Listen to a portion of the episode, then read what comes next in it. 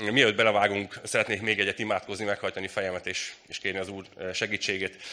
Drága Uram, köszönöm, hogy, hogy, hogy itt vagy közöttünk, köszönöm azt, hogy, hogy egy üzenetet akarsz most átadni.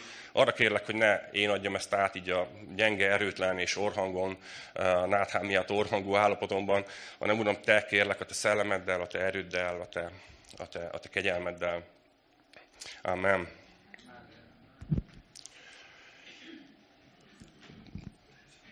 Gondolom mostanra már sokan tudjátok, hogy, hogy szeretem a filmeket. Sokszor hozok ilyen filmes példákat, vagy, vagy különböző illusztrációkat, és most is egy ilyennel kezdeném.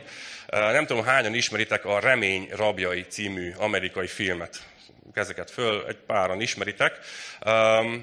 Ez egy, ez egy nem, nem egy új film, ez közel, hát közel harminc éves, kilencvennégyes film. Egy amerikai filmdráma, Tim Robbins és, és Morgan Freeman főszereplésével. És már csak azért is érdemes, meg, aki nem látta volna még, azért is érdemes megnézni, mert, mert ez minden idők egyik legjobb filmje. Sőt, az I M D B oldalon a top kétszázötven közül ő az első. Úgyhogy ténylegesen egy, egy jó filmről beszélünk. És hogy, hogy miről is szól ez a film? Ez arról szól, hogy van egy, van egy bankár, könyvelő bankár srác az Amerikában a negyvenes években, Akit, akit elítélnek egy, egy kettős gyilkosságért, de persze ártatlanul. És, és bekerül a börtönbe, ahol, ahol hát elég hamar megismerkedik a börtönéletnek a kegyetlen mindennapjaival, a szadista börtönszemélyzettel. És ő azonban, ő azonban nem törik meg, hanem összetalál, összebarátkozott benne a, a börtönben Reddel, ő a Morgan Freeman, Aki egy, aki egy szintén életfogytiglani börtönbüntetését töltő, de már húsz éve töltő illető, tehát aki már régi, régi rutinos játékos ebben a, ebben a benti életben. És Andy ennek a bankár könyvelő múltjának köszönhetően hamar összebarátkozik így a, a börtöntársakkal, és, és kivívja a, a, a börtönőröknek is a tiszteletét és elismerését. És uh, még a börtönkönyvtárnak a fejlesztését is rábízzák, ezzel egy kis emberséget tudott csempészni a, a, a bentlakóknak a mindennapjaiba. És több mint két évtizedig volt bent a börtönben, és amikor már egyértelművé, egyértelművé vált számára, hogy ő törvényes módon soha nem fog tudni kikerülni innen, akkor elhatározta, hogy végre, véghez viszi azt, amit, amire azt mondta mindenki, hogy lehetetlen, és megszökött, megszökött a börtönből. És um,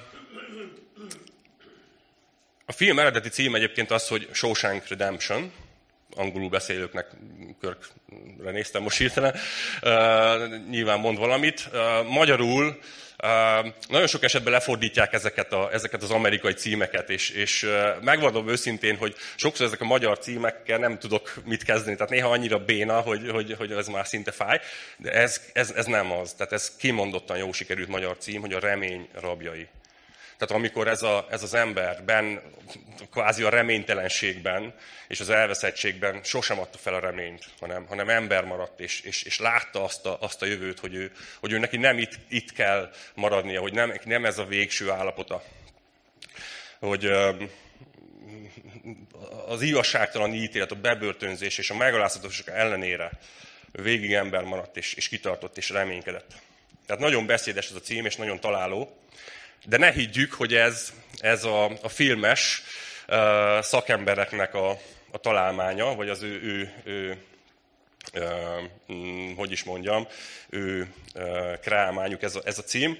Ugyanis ezt, hogy uh, Remény Rabjai, ezt Zakariás könyvében olvashatjuk. Nem tudom, hányan gondoltátok volna ezt, de ez így van.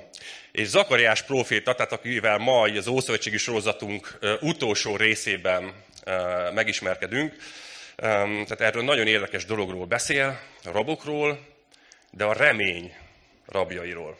Milyen, milyen érdekes, igen, ilyen kicsit ilyen ellentmondásosnak tűnik, de, de izgi lesz, igen. Na, hol járunk most? Így az Ószövetségi sorozatunknak tényleg a végén, ahogy említettem, ez lesz, a, ez lesz az utolsó része ennek a, ennek a barangolásnak. Történetben a babiloni fogság végé, véget ért. A zsidók hetven év után lehetőséget kaptak, hogy visszatérjenek a szülőföldjükre, az ígéret földjére. És bár Bár a lehetőség adott, mégsem élnek vele sokan. Nem, nem sokan hagyták el Babilont, a biztos, biztos egzisztenciát, a felépített életüket. Képzeljétek el, hogy, hogy egyes becslések szerint két-három millió deportált zsidót vittek el annó, és mindössze ötvenezren tértek ebből vissza. Tehát egy, egy, egy kis mag, egy viszonylag elhanyagolható tömeg. És mi fogadta ezeket a visszatérőket Jeruzsálemben? Hát a város romokban volt, a templom, a, a, a házak, a várfal, ugye minden totál káosz, teljesen, teljesen lerombolva. És minden mellett még további nehéz körülmények is fogadták a hazatérőket. Szegénység, nélkülözés, szárazság volt abban az időben, tehát még egy éhezéssel is szembe kellett nézniük. És számukra mégis a legfontosabb az volt, hogy, hogy az Istennek a házát, amihez annyira ragaszkodtak, és ott, ott látták romokban heverve, és, és megszakadt a szívük, és elhatároztak, hogy az Isten házát föl kell építeni. És elkezdték, elkezdték felépíteni, viszont a munkátok azok lassan haladtak. Lassan haladtak ugye a környező ö, nehézségek, ugye említettem, hogy szárazság volt, éhínség volt, szegénység volt, de még a környező népek is ellenük, ellenük voltak, és ellenük dolgoztak, és nem akarták, hogy ez megvalósuljon. És bizony hatalmába kerítette őket a, a csüggedés és a kilátástalanság, és nem tudom, biztos voltatok már ti is így, hogy mikor minden összeesküdött ellenetek, és semmi nem akar sikerülni, tehát ők, őket is elkapta sajnos ez a, ez a helyzet, és egy bizonyos időre félbe is, félbe is szakadtak a munkák.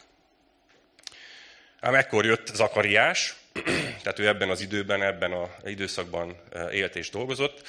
Zakariás próféta és az idős Haggeus próféta, és ők jöttek és búzították az embereket, hogy ne adjátok fel, ösztönözték, hogy folytassák, építsék, mert ez egy, ez egy fontos küldetés, ennek meg kell valósulnia. És végül több mint húsz évbe telt, mire elkészült, de elkészült a templom. Uh, időszámításon keresztül ötszáztizenötben járunk most. Jó, tehát, hogy ez, ez, ez elég konkrét dátum.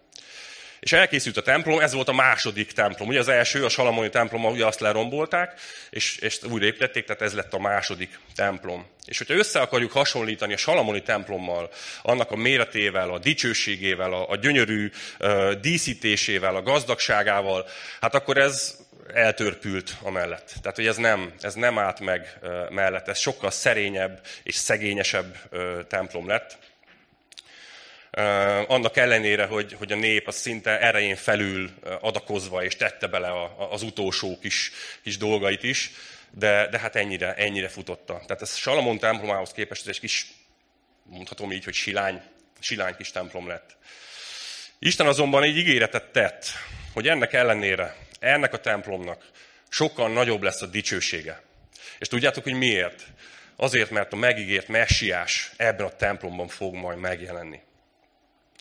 És ez a templom, ez nem a, nem a libanoni cédrusáról, meg az aranyáról, meg a gazdagságáról lesz híres, hanem, hanem Isten személyéről magáról, és hogy a messiás ebben a házban majd ott lesz. Na most kicsit beszélünk Zakariásról. Ugye meg szoktuk nézni, hogy Zaka, illetve a különböző proféták, vagy az adott személyek, a főszereplők, mit is tudunk róluk. Hát ez most rövid leszek, mert, mert marhára nem tudunk semmit Zakariásról, tehát hogy tényleg, tényleg nagyon, nagyon, nagyon keveset tudunk, úgyhogy ennek a résznek itt vége. Annyi, annyi tudunk róla mégis, hogy, hogy a neve azt jelenti, hogy az Úr emlékezik. De tényleg, semmi nem tudunk a családjáról, a, a, az életéről, az akármiről. Szoktam így poénkodni vele, hogyha valami kis érdekesség előkerül így a múltjából, azt így, azt így akkor előhozom, de nem. Tehát most bajba voltam. Esdrás könyvében látunk egy említést Zakariásról és, és Haggeusról, hogy profétálnak és bátorítják a népet, ugye a templom, templom építését így szorgalmazták.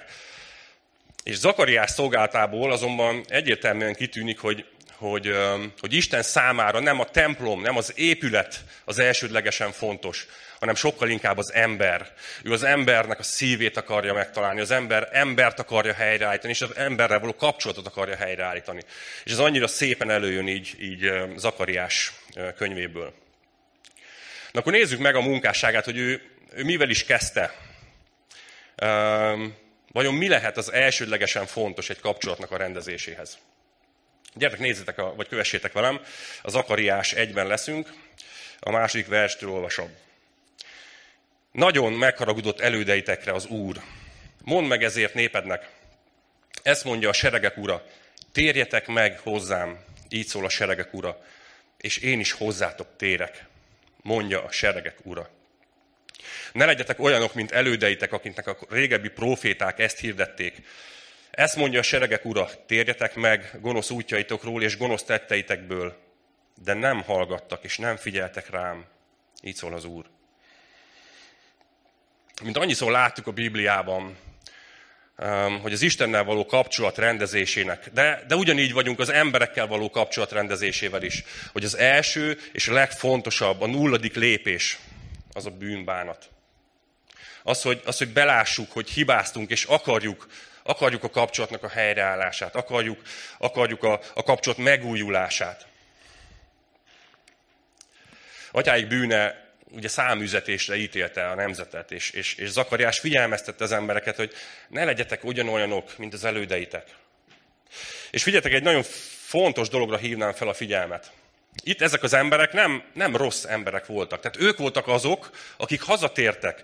Ők voltak azok, akiknek fontos volt az Isten, fontos volt a vele való kapcsolat, fontos volt, hogy hazatérjünk a körülményeink ellenére, és, és mégis, mégis nekik szól, Nekik szól, hogy térjetek vissza hozzám, és én is visszatérek hozzátok. Mégis mit gondolhattak ezek az emberek? De hát visszatértünk. Hát, hát lemondtunk a, a babiloni egzisztenciánkról, lemondtunk a jó fizetésről, lemondtunk a, a céges kocsiról, meg a nyugdíjról, meg a té béről, meg sorolhatnám, hogy mi mindennel járt ez a, ez a babiloni élet. És hazatértünk, és, és itt vagyunk, és elszegényedtünk, és tényleg látod, hogy próbáljuk a házadat építeni, de még ezek a fránya szomszédok is ellenünk vannak. Tehát, hogy, hogy ilyen, ilyen gondolatok cikázhattak a fejükbe, hogy, hogy mégis mi térjünk vissza hozzád? Hát itt vagyunk. És lehet, hogy tudsz velük azonosulni. Lehet, hogy azt gondolod, hogy, hogy vagy te is hasonló helyzetben vagy. Hogy um, uram, én, én, én annyi mindenről lemondok miattad. Én, én itt vagyok, és, és tényleg nem iszok, nem dohányzok. Um, mondjam azt, hogy nem nőzök, vagy per pasizok. Tehát, hogy mindenki, amelyik a nagyobb lemondás, most azt helyettesítse ide. Um, nem tudom, járok, járok minden, minden vasárnap templomba, vagy imaházba, meg adakozok, és mindent megteszek, uram. Hát nem látod? És nekem mondod, hogy térek vissza hozzád? Igen, neked. Ez ugyanis vallásosság. Ezt vegyük észre, hogy ez, hogy ez vallásosság. És ez, ez abban a korban is, és a mostani korban is, meg minden korban ez, a, ez, a, ez, egy, ez egy nagyon veszélyes nagyon veszélyes állapot. Látszólag ugyanis olyan, mintha közel lennél Istenhez, de valójában marha távol vagy. És Isten ilyenkor is szól, hogy közeledjél vissza hozzám, gyere vissza közel hozzám. A vallásosságból ugyanis hiányzik a kapcsolat. Egy kapcsolat, kapcsolatban a fókusz mind van, szerintetek. Egy kapcsolatban a fókusz mindig a másikon van. Az, hogy... Az, hogy hogy a másik van a, másik van a, a gondolataim közepén, és, és én, és én rá, rá gondolok, és, és nem, nem egy, ö, ö, nem úgy, mint a vallásosságban, amikor a fókusz a saját magamon van. A saját magamon az hogy, az, hogy én mit csinálok, a saját cselekedeteimre irányul a fókusz, az, hogy én mit teszek, az, hogy én mit adok, és mit várok cserébe. Értitek? Vagy a másik tipikus motiváció lehet még a félelem. Hogy én félek, félek ettől, a, ettől az Istentől, és, és be akarom biztosítani magamat nála. De Isten azonban nem ilyen kapcsolatra vágyik velünk, ő, ő, ő nem ezt akarja. És egyébként a szeretetért amúgy sem tudnánk megdolgozni. Nézzétek csak, mit ír az Efezus kettő nyolctól. Hiszen kegyelemből van üdvösségetek, hitáltal, és ez nem tőletek van, Isten ajándéka. Nem cselekedetekért, hogy senki se dicsekedjék. Ő egy, ő egy szeretett kapcsolatra vágyik velünk, amiben, amiben ő akar adni mindent, és nekünk csak el kell fogadni. Ő akarja adni a megváltást, a kegyelmet, a helyreállást, a védelmet, a biztonságot. El akar halmozni az ajándékaival, és hogyha, hogyha ezt megtapasztaltad hitáltal, és elfogadtad, akkor, akkor belülről fogsz megváltozni. És, és mindaz, amit teszel, mindaz, amit teszel, annak más lesz az eredője, és más lesz az előjele. Mert már nem azért teszed, hogy, hogy megfelelj, már nem azért teszed, hogy valamit elérj, már nem azért teszed, hogy valamit cserébe várj, hanem egyszerűen hálatelt szívvel azért teszed, mert, mert örülsz, és mert kapcsolatban vagy. És ez a természetes, ez a természetes állapotod. És erre a szeretetre válaszul, örömmel teszel mindent. És sosem félelemből, és sosem megfelelni vágyásból. És miből látszik, hogy, hogy közel vagy hozzá? Hogy kapcsolatban vagy Istennel? Hát az életedem. Um, hogy azt teszed, amit ő szeretne, hogy megtedd. De mindezt hangsúlyozom, nem izzadságszagúan, nem így nyögvenyelősen, nem így megfeszítve, hogy, hogy, um, hogy értitek, hanem, hanem örömmel és természetesen.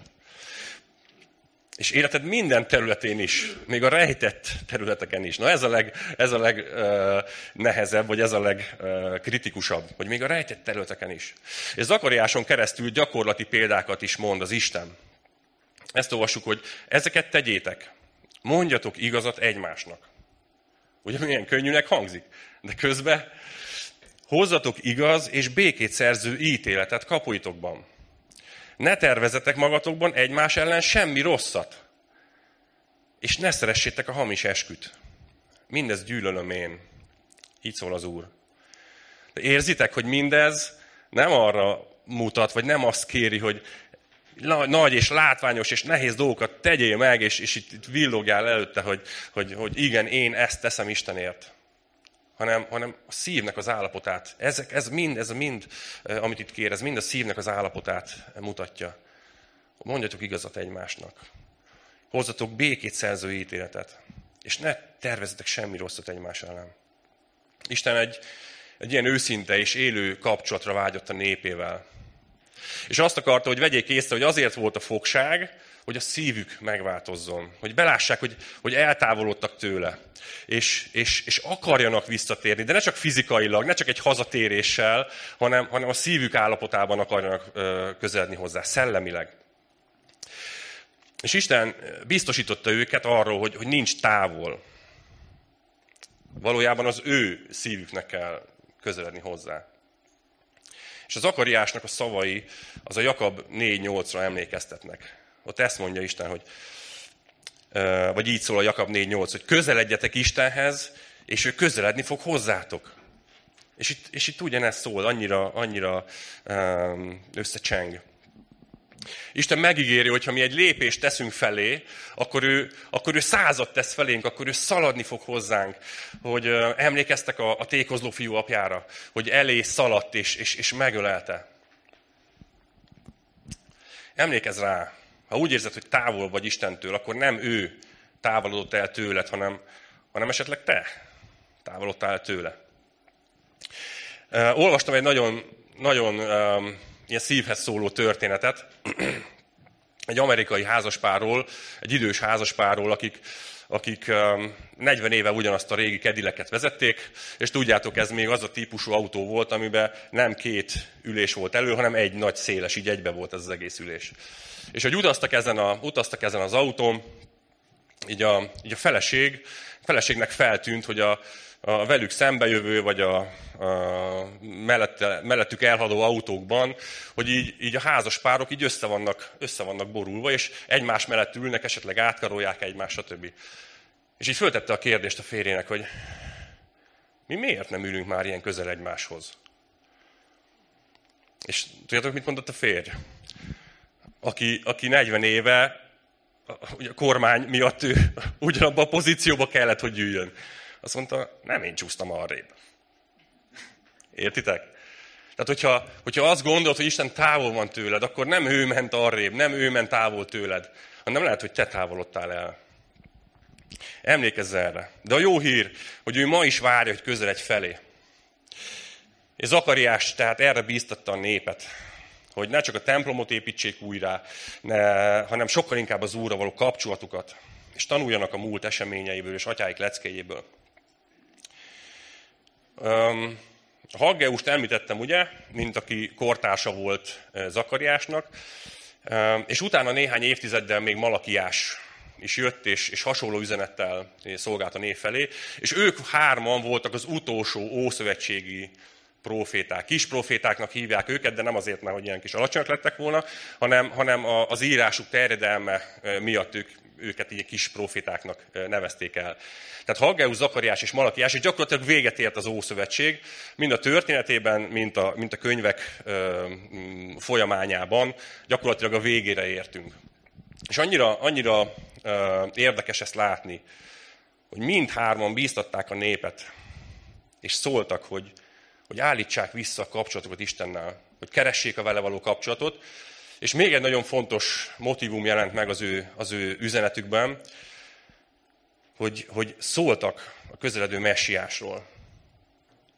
A nép az, a nép az megértette, hogy Isten rengeteg dolgot ígért, rengeteg dolgot uh, mondott nekik, és egy olyan, olyan uh, ilyen szuper állapotot vizionált, amit még nem értek el. Amit még hiányoltak. Oké, hogy hazaértünk, oké, hogy itthon vagyunk Babilonból, de, de, de hát még csak az élet. Gyarmat vagyunk, szegények vagyunk, hát romokban az egész város, és, és az életünk sem az igazi. Várunk még valamit, és Isten ígéreteket tett nekik, és megértették, hogy ezek az ígéretek, ezek a messiáshoz kötődnek. Ezek az ígéretek a messiás érkezésével fognak beteljesedni. Tehát ezek a proféták még ezt hirdették, és ezt követően négyszáz évig gyakorlatilag csend volt. Utána nem szólt Isten.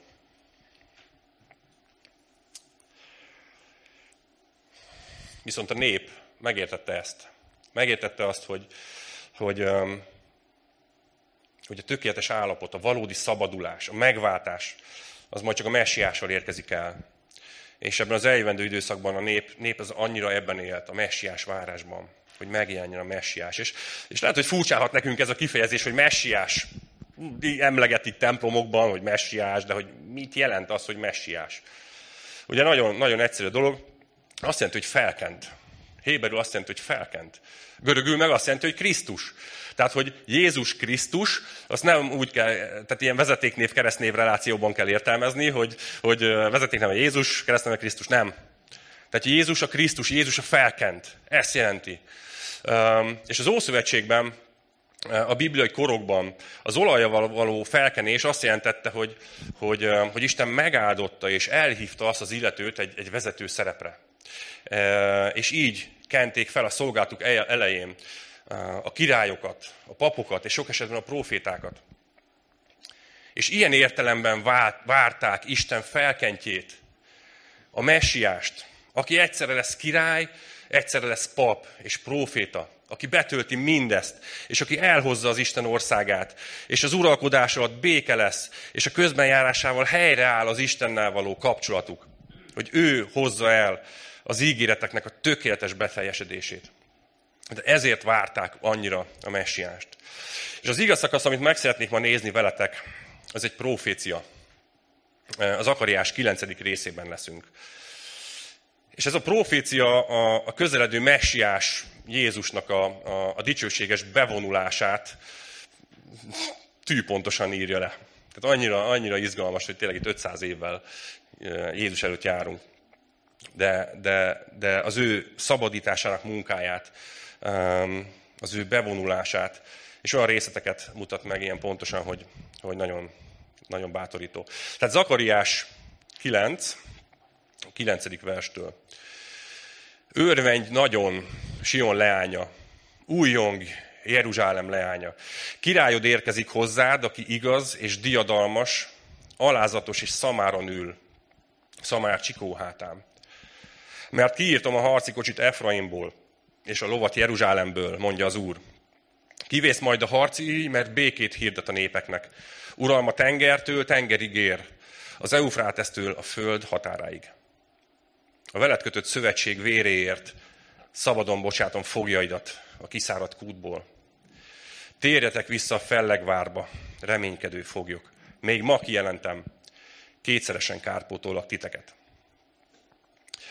Na, viszont hogyha így első olvasatra nem tűnt föl annyira ez üzenet, akkor így bontsuk ki közösen, mit szóltok, és, és, és meg fogjuk látni, hogy mennyire, mennyire bátorítóak ezek a, ezek a versek. Ezt a néhány verset egyébként ilyen öt, öt részre bontottam, és ezt így nézzük meg akkor közösen. Azt mondja az eleje, örvenj nagyon Sion leánya, újjong Jeruzsálem leánya.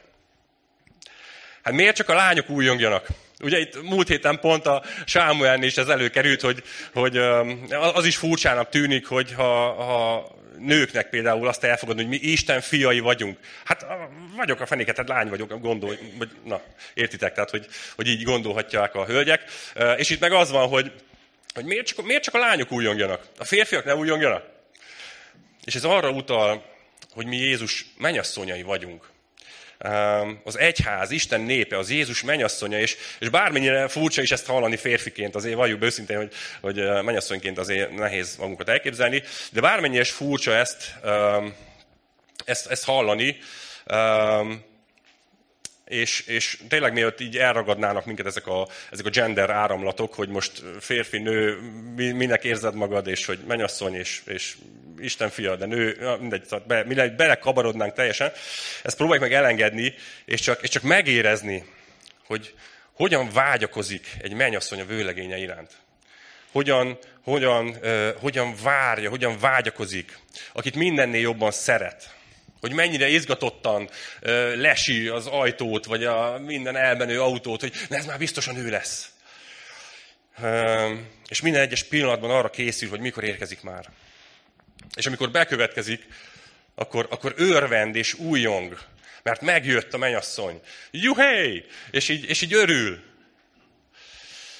Hadd kérdezzem meg, hogy te várod így az Urat?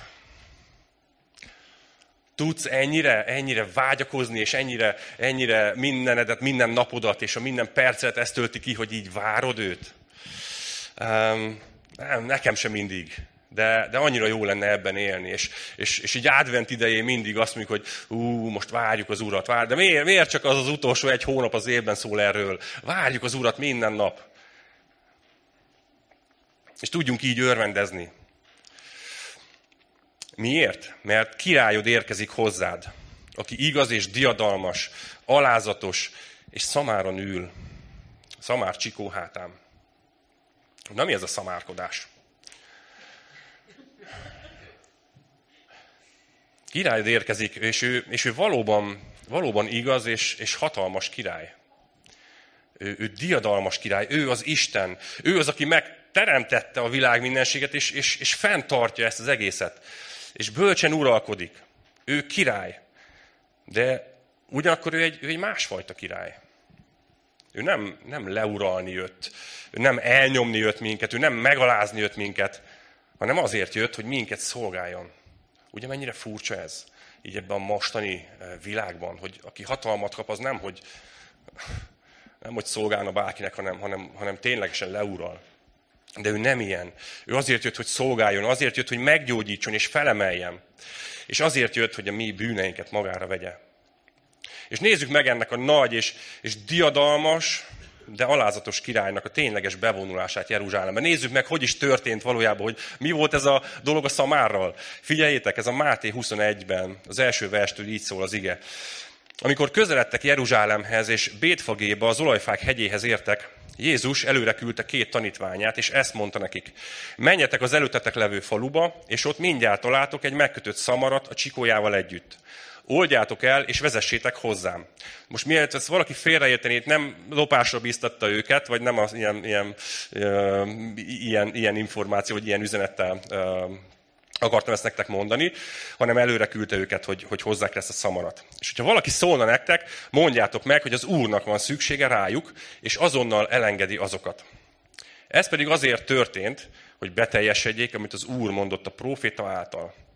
Mondjátok meg Sion leányának, íme királyod jön hozzád, aki alázatos és szamárháton ül, igavonó állat csikóján. És most már tudjuk, hogy melyik próféta volt, az Zakariás próféta, és most az előbb olvastuk ezt, szó szerint ezt a, ezt a, a proféciát. A tanítványok pedig elmentek, és úgy cselekedtek, ahogy Jézus parancsolta nekik. Oda vezették a szamarat a csikójával együtt, ráterítették felső ruhájukat, Jézus pedig felült rá. A sokaság az útra terítette felső ruháját, mások ágakat vagdaltak a fákról, és az útra szórták. Az előtte haladó és az őt követő sokaság pedig ezt kiáltotta. Hozsanna Dávid fiának, áldott, aki jön az Úr nevében. Hozsanna a magasságban. Hát ez egy, ez egy hangulatos, de, de valljuk be őszintén, ez egy kicsit ilyen low budget bevonulás. Igaz? Hát csacsi, ruhák, meg faágak. Tehát, hogy igen, ennyi, ennyi sikerült. És amilyen alázatos volt a személye, a munkássága, a földi szolgálata, ugyanolyan alázatos volt a bevonulása is Jeruzsálembe. Ő nem uralkodni jött. Ő ezért nem érkezett lóháton. Ő ezért érkezett szamárháton. Mert nem diadalmasan, dicsőségesen akar bevonulni, hanem alázatosan. Ő egy másfajta király. Ő nem leigázni és leuralni, ő nem hódítani, hanem szolgálni, szeretni, és megmutatni, hogy milyen az is, ő uralma. És itt szeretném felhívni a figyelmeteket egy nagyon fontos dologra. A megtérésnek az egyik kulcs momentuma az, hogy én elismerem azt, hogy Jézus Krisztus az Úr. És azt akarom, hogy ő az Úr legyen az én életem felett is. Igaz? Ez volt a, a valamelyik napi tanításban is, hogy a megtérésnek a négy pontja közül ez az egyik. Hogy ezt ki tudjuk mondani. És sokan, amikor uralomról beszélünk, akkor egyszerűen befeszülnek. Egyszerűen fázunk ettől a gondolattól, hogy, hogy, hogy uralom, meg hogy átadni az uralmat. Azért, mert nem tudjuk elfogadni, hogy valaki felettünk uralkodjon. Tehát ezt mégis hogy? És tudjátok, hogy miért van ez? Azért, mert annyi negatív tapasztalattal rendelkezünk. Így a világból, a környező életünkből annyiszor beleszaladtunk ebbe, hogyha valaki hatalmat kap, valaki uralkodik a másik felett, akkor ezzel visszaél. Akkor kizsákmányol, leural, megaláz. És ezért félünk kimondani azt, hogy, hogy oké, okay, én átadom az uralmat, de annyiszor meg, megsérültem, annyiszor megszívtam ezzel. És értitek? Ez, ez sokszor ö, ö, problémát okoz. Hogy nem, nem, nem tudják, vagy nem akarják, vagy egyszerűen képtelenek átadni az uralmat. De arra szeretnélek bátorítani, hogy, hogy tapasztald meg, hogy milyen az ő uralma, hogy milyen Jézus uralma. A Máté tizenegyben azt írja, vagy azt mondja Jézus, hogy vegyétek magatokra az én igámat, és tanuljátok meg tőlem, hogy szelíd vagyok, és alázatos szívű, és megnyugvást találtok lelketeknek, mert az én igám jó, és az én terhem könnyű. Most lehet egy iga könnyű? Lehet egy, egy, egy teherhúzáshoz használt eszköz, Uh, amit az ökrök nyakába tesznek, az lehet, lehet kényelmes, és lehet gyönyörűséges, és lehet jó. Ugye milyen ellentmondásos? De igaz. Ugyanígy az ő uralma, az egy másfajta uralom. Az egy, az egy, az egy boldogságos állapot, hogyha átmered engedni neki az uralmat. Úgy be, merj ö, igent mondani, bátran merj rá igent mondani. És következik a következő rész, mert kiírtom a harci kocsit Efraimból, és a lovat Jeruzsálemből, mondja az Úr. Kivész majd a harci íj, mert békét hirdet a népeknek, uralma tengertől tengerig ér, az Eufrátesztől a föld határáig. Amikor Pilátus megkérdezte Jézustól, hogy, hogy te valóban király vagy? Ő azt felelte, hogy igen, király vagyok. De a királyságom az nem e világból való. Ő egy, ő egy sokkal nagyobb király, mint azt mi el tudnánk képzelni. És mégis, mivel, mivel a királysága nem e világból való, nem e világi módon működik. Ő az uralkodása is rendhagyó. Mondhatni forradalmi. Ő ugyanis nem erőszakkal akar hódítani, ő nem, nem háborút indít, mint a földi királyok, hanem békét hirdet, igazságot hirdet, szeretetet hirdet, és megbocsátást hirdet, és így győzi le a világot. És ez a mondat, vagy ez a két szó, hogy a föld határáig, ez egyből arra emlékeztetett, amikor, amit Jézus mondott, mielőtt fölment volna a mennybe. Ezt mondta az Apcselben, hogy ellenben erőt kaptok, amikor eljön hozzátok a Szentlélek, és tanúim lesztek Jeruzsálemben, egész Júdeában és Samáriában, sőt a föld végső határáig. A föld határáig. Jézus itt azt mondta, hogy kitöltetik rátok a Szent Szellem, és elmentek, és bizonyságot tesztek erről a királyságról. És hirdetitek ezt, a, ezt az uralkodásmentes uralmat, ezt a hatalomgyakorlásmentes hatalmat, ezt a forradalmi szeretetet. És ezzel fogjátok legyőzni az ellenséget. Ezzel fogjátok az emberek szívét visszatéríteni az Istenhez.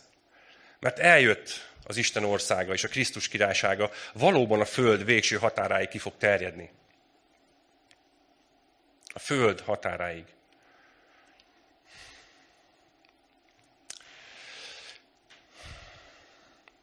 A veled kötött szövetség véréért szabadon bocsátom foglyaidat a kiszáradt kútból. Jézus tudta jól, hogy mi következik a Pilátussal való beszélgetés után. Korbácsolás, megaláztatás, verés,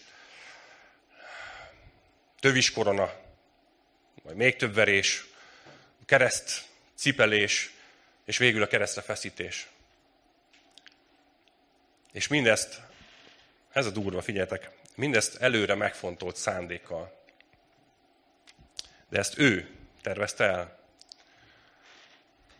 Ő nem a körülmények áldozata volt, mindezt ő tervelte ki év ezredekkel ezelőtt. Ez volt az Isten terve, hogy az embert megmentse. Ő ezért jött, ez volt neki a célja, ő ezért jött, hogy önmagát adja. Hogy önmagát adja, értünk. Isten azért jött le a földre, hogy, hogy hagyja, hogy megöljék azok, akiket ő teremtett, és akiket ő annyira szeret, hogy mindent odaad értük.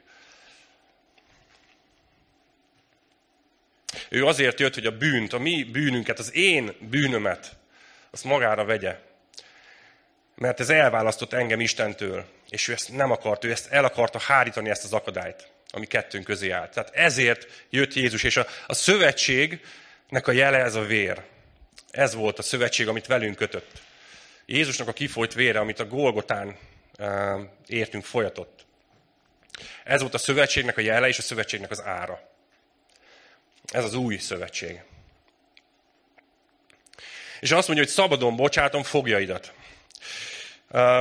Megint csak egy, egy, egy párhuzamot húznék, így a korabeli uralkodóknak a, a, a cselekedeteivel. Egy korabeli uralkodó, amikor megjött a hódító hadjáratáról, tudjátok, mi történt? És, és így vonult vissza diadalmasan és dicsőségesen a, a, vissza a fővárosba, akkor napokig tartó hatalmas nagy felvonulás és csinnadatra volt. És ilyenkor minden zsákmányt és kincset és aranyat és, és dolgokat így, így megmutatták, hogy mekkora nagy hadizsákmányt szerzett ez az uralkodó. És a foglyokat, akiket ejtettek, azokat is hozták magukkal, és minél, minél nagyobb volt a győzelem, minél nagyobb volt a, a, a, a másik félnek a veresége, annál több foglyot ejtett, és annál több foglyot hozott magával. És ellenben itt mi történt? Jézusnál pont az ellenkezőjét látjuk. Ő azt mondja, hogy szabadon bocsátom a foglyaidat. Az én győzelmem az, hogy nem ejtek még több foglyot, hanem szabadon bocsátom őket. Szabadon bocsát minden foglyot. És kiszabadította. Ő nem embereket ejt fogságba, hanem, hanem épp ellenkezőleg ő felszabadít és szabadon bocsájt. Sőt, kifizeti a szabadon bocsájtásért az árat. Látjátok, hogy ez milyen, milyen, milyen rendhagyó és milyen különleges. Na és, és ha már a, a kezdetek kezdete óta, hogy a remény rabjaiba vagytok így, így belekapaszkodva, akkor most jön, azt figyeljetek, de egy kis magyarázatra szorul. Térjetek vissza a fellegvárba, reménykedő foglyok. Így olvassuk a revidált új fordításban. Viszont a Károliban azt olvassuk, hogy a reménység fogjai. És utána néztem, hogy különböző uh, eredeti, uh, meg más fordítások hogy adják vissza, és ténylegesen ez van, hogy a reménység, a reménynek a fogjairól beszél. Tehát Zakariás itt egy, itt egy nagyon érdekes szókapcsolatot mond. Rabok, de a remény rabjai. Ezzel a kifejezéssel írja le Isten népét, vagy a remény rabjai. Na most mi az, ami eszünkbe jut, hogyha azt mondjuk, hogy rab? Azt, hogy, azt, hogy valaki korlátozva van a szabadságában, valaki adott esetben nincs, nincsen választható, szabadon választható opció előtte, hanem, hanem gyakorlatilag rab. Nem mehet oda, nem csinálhatja azt, amit akar, mert, mert rab. És most ezt így a reménységnek a, a, a párhuzamában, ők a, a reménységhez vannak hozzá kötve, vagy hozzá láncolva. Nem tudnak szabadulni a reménységtől. A reménység a számukra nem egy választható opció. Ők nem, nem csak e, akarnak reménykedni, hanem egyszerűen nem is tehetnek mást. Tehát ők fogjai a reménységnek. Ők az igazi remény rabjai. És tudjátok, hogy mi a remény? A remény az egy... az egy, az egy optimista várakozás, az egy, az egy pozitív várakozás az életünkbe, így a jövőnkre nézve, hogy valamiben reménykedünk, és hogy, az, és hogy az, az nagyon jó, az nagyon pozitív, az nagyon, nagyon optimista. Viszont itt beszélgettünk a, a, az alkalom elején, így a szolgálócsapattal, és na, egy főt egy nagyon érdekes dolog, hogy ha valaki azt hallja, hogy reménység, abból lehet, hogy, vagy hogy remény, vagy hogy remélem, és ezt így, így um, kicsit variálhatjuk. Tehát, hogy ez nem mindig pozitív. Hogy ez nem mindig pozitív uh, tartalommal és érzülettel társul. És ez miért lehet? Azért, mert, mert annyiszor, annyiszor csalódtunk a világi reményeinkben. Annyiszor csalódtunk az elvárásainkban, ami, ami itt a földi életünkre, a, a világtól vártunk. Viszont, hogyha Istenben reménykedsz, akkor ez megtölti ezt a remény szót egy pozitív tartalommal, egy pozitív töltettel. Ugyanis az ő ígéretei azok mind igazak. Az ő ígéretei azok mind beteljesültek, és benne nem fogsz, nem fogsz csalatkozni. Tehát ezért a remény, az, én szeretném, hogyha ezt így, így vissza, visszakonvertálnánk magunkba, hogy az igenis, igenis egy pozitív töltetű, egy igenis, igenis nagyon-nagyon um, jó uh, várakozás. Na oké, okay, és most egy kicsit a, kicsit a gyakorlati oldalát nézzük meg, hogy oké, okay, reménykedem, de mit, mit jelent ez számomra? Tehát miben reménykedem? Miben reménykedik egy keresztény ember? És ezen én elgondolkoztam, hogy oké, okay, ténylegesen, én reménykedem, de, de miben is? És jó ezt így néha így összeszedni, és néha így, így megfogalmazni ezeket. És én találtam összesen hét, hét pontot, Hogy, hogy mi az, amiben ami reménykedem, vagy reménykedem én, vagy reménykedhetünk, mint keresztények. Number one. Örök élet. Kiért ezzel, kiért ezzel egyet, ha megszavazzuk. Jó? Hát a csapatnak a harminc százaléka. Gyerekek, szedjetek össze magatokat, ez így nem lesz jó. Örök élet. Tehát van élet a halál után. És az örökkévalóságot Istennel tölthetjük a mennyben. Örök élet. És igen, Tibi tett egy, egy, egy nagyon, nagyon érdekes hozzászólást, hogy oké, oké, örök élet, de hogy Istennel örök élet. Igen, nem mindegy, hogy hol örök élet. Ugye a Pintér Bélának van egy ilyen száma, hogy örökké fogsz élni, de nem mindegy, hogy hol. Na hát igen, ez, ez azért ez nem egy elhanyagolható részlet. Number two. Üdvösség. Na ez ugye összekapcsolódik az előzővel. Ha igent mondasz Jézusra, Akkor, akkor megmenekülsz a bűntől és annak következményeitől, és ilyenkor az első pont is életbe lép, örök élet Istennel. Halleluja. Harmadik, harmadik pont, béke, vagy békesség. Ugye ez is mennyire fontos? Az, hogy az Istennel való kapcsolatból fakadóan békességre lesz, így a személyes életedben. Ugye az elsőre lehet, hogy nem is tűnik annyira fontosnak, de ha jobban így ezt ízlelgeted, akkor, akkor rájössz, hogy ez nagyon is, nagyon is kell. És hogy ebben is reménykedhetünk. Négyes számú. Célok. Nem tudom, kinek fontos az, hogy legyenek céljai. Hogy, hogy megtaláld az élet célodat. Hogy megtaláld azt, hogy mi az, amit Isten uh, tűzött ki eléd, vagy Isten szánt neked egy elvégzendő feladatot. Hogy, hogy mi az ő akarata az ő életedben. És, és ebben is reménykedhetünk. Megegyeztetünk ebben is? Oké. Okay. Ötödik. Gyógyulás. Tetszik valakinek? Reménykedjünk benne? Ó, oké. Okay. Ketten már vagyunk. Hárman. Jó. Imádkoztunk itt az alkalom elején gyógyulásért is. Reménykedünk benne? Hiszünk benne? Hogy a hit erejével testi, lelki és szellemi gyógyulást érhetünk át? Ugye egyet tudunk ezzel is érteni. Akkor már van öt pontunk. A hatodik. Nincs a nyúj. Eh, van, csak két külön kéze. A hatodik. Igazság. Ez kinek fontos szerintetek? Nem? Oké. Okay. Bettinek már fontos. Hogy igazság. Hogy vágyunk. Vágyunk az igazságra. Vágyunk a mennyei igazságszolgáltatásra, vágyunk a szenvedésekből való szabadulásra, vágyunk arra, hogy, hogy, hogy kérdésekre, kérdéseinkre válaszokat kapjunk, vágyunk arra, hogy, hogy, hogy igazságot tapasztaljunk meg, és Jézusban ezt is elnyerjük. És a végén a hetedik pont, hogy miben reménykedünk. Ez, ez egy ilyen grátis, vagy ez gyakorlatilag benne van mindegyikben. Ez a kapcsolat. a kapcsolat. Hogy összességében minden reményünk az Istennel való kapcsolatra és az ő életünkre vonatkozó tervére összpontosul. Mind ezen, mind a következő világon. Kapcsolat Istennel, kapcsolat Jézus Krisztussal, és, és gyakorlatilag akkor a reménységünk az, az, az már kerek és egész. Na, hogy hangzik? Egyet tudunk ezekkel érteni, ezekkel a pontokkal? Hogy ezekben reménykedjünk?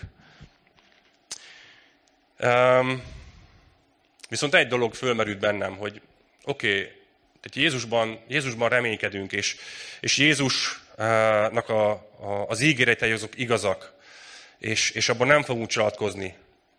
De mi van, hogyha magamban csalatkozok?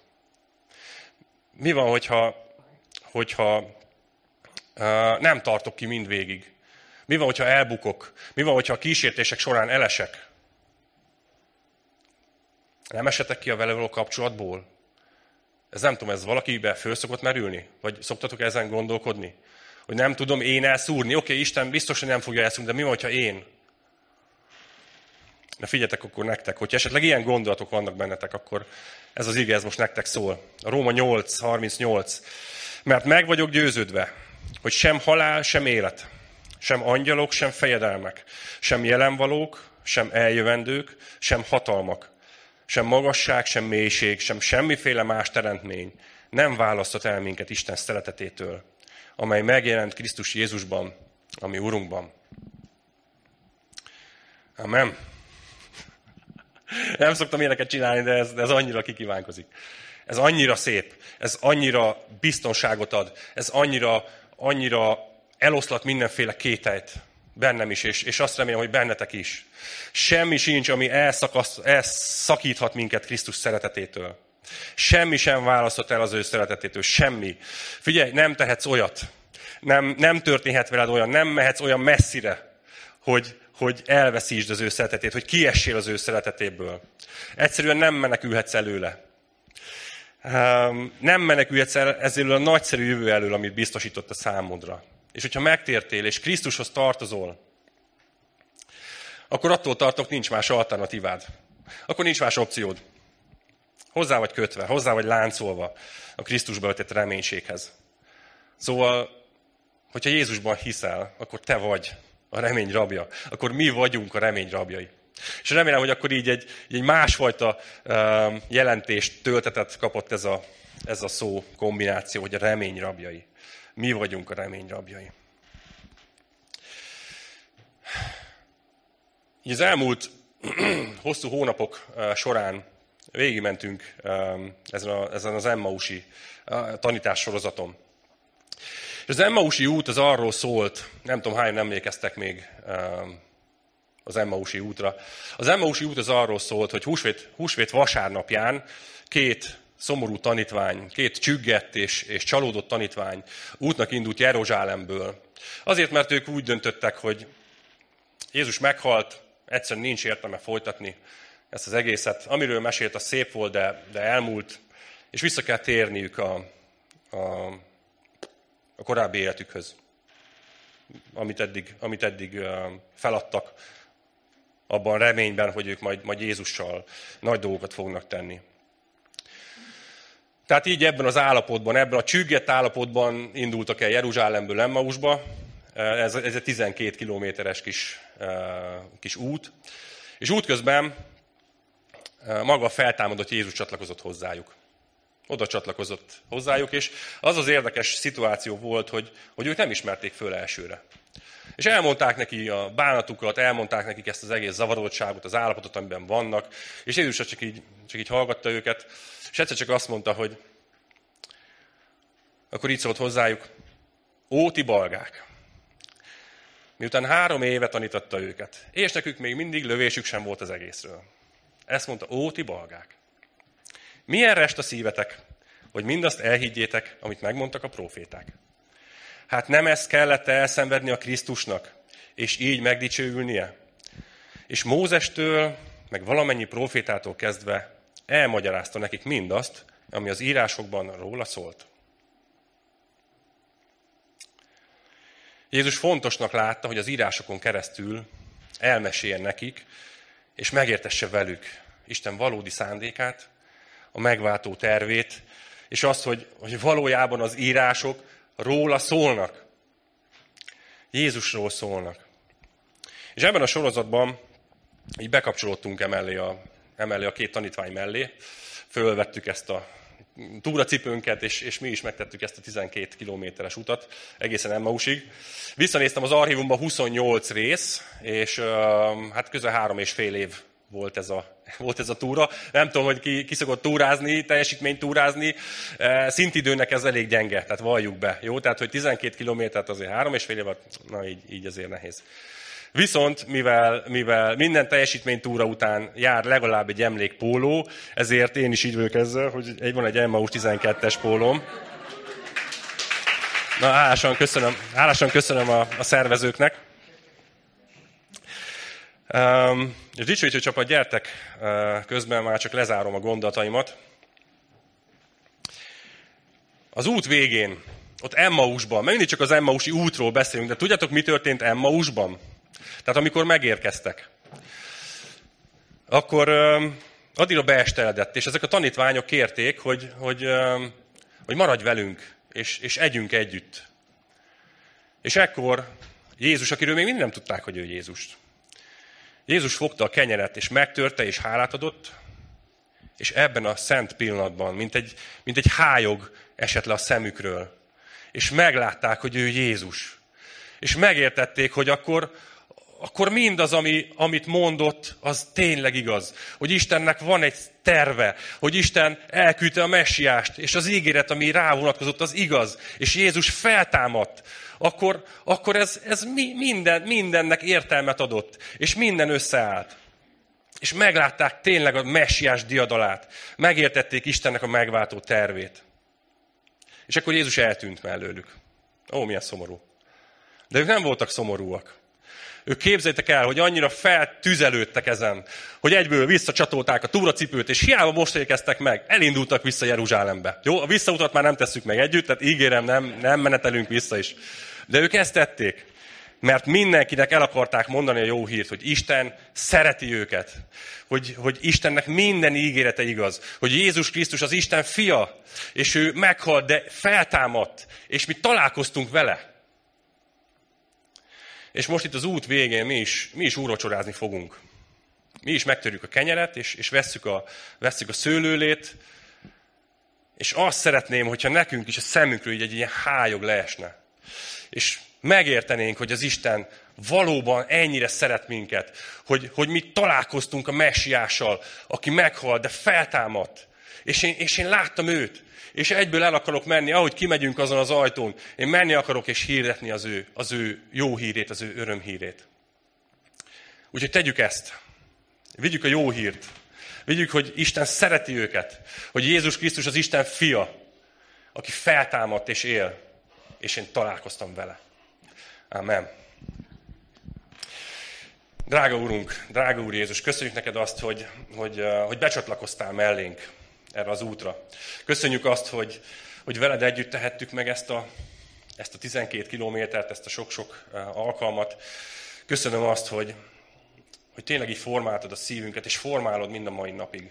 De köszönöm azt, hogy, hogy találkozhatunk te veled, mint a megváltónkkal, mint az Istenünkkel, akinek minden szava igaz, akinek minden szava és ígérete beteljesül. Uram, köszönöm, hogy, hogy találkoztattunk veled, mint, mint feltámadt megváltónkkal, és, és hogy ez az örömhír, ez átformálta a mi életünket is. Kérlek, hogy használj minket abban, hogy, hogy tényleg ezt vigyük, és megosztjuk másokkal is, és hogy mindenkinek kapcsolatainkból, a környezetünkből, a rokonaink, a munkatársaink, Uram, tudjunk bizonyságot tenni te rólad, hogy a megváltónk él, és mi találkoztunk veled. Amen.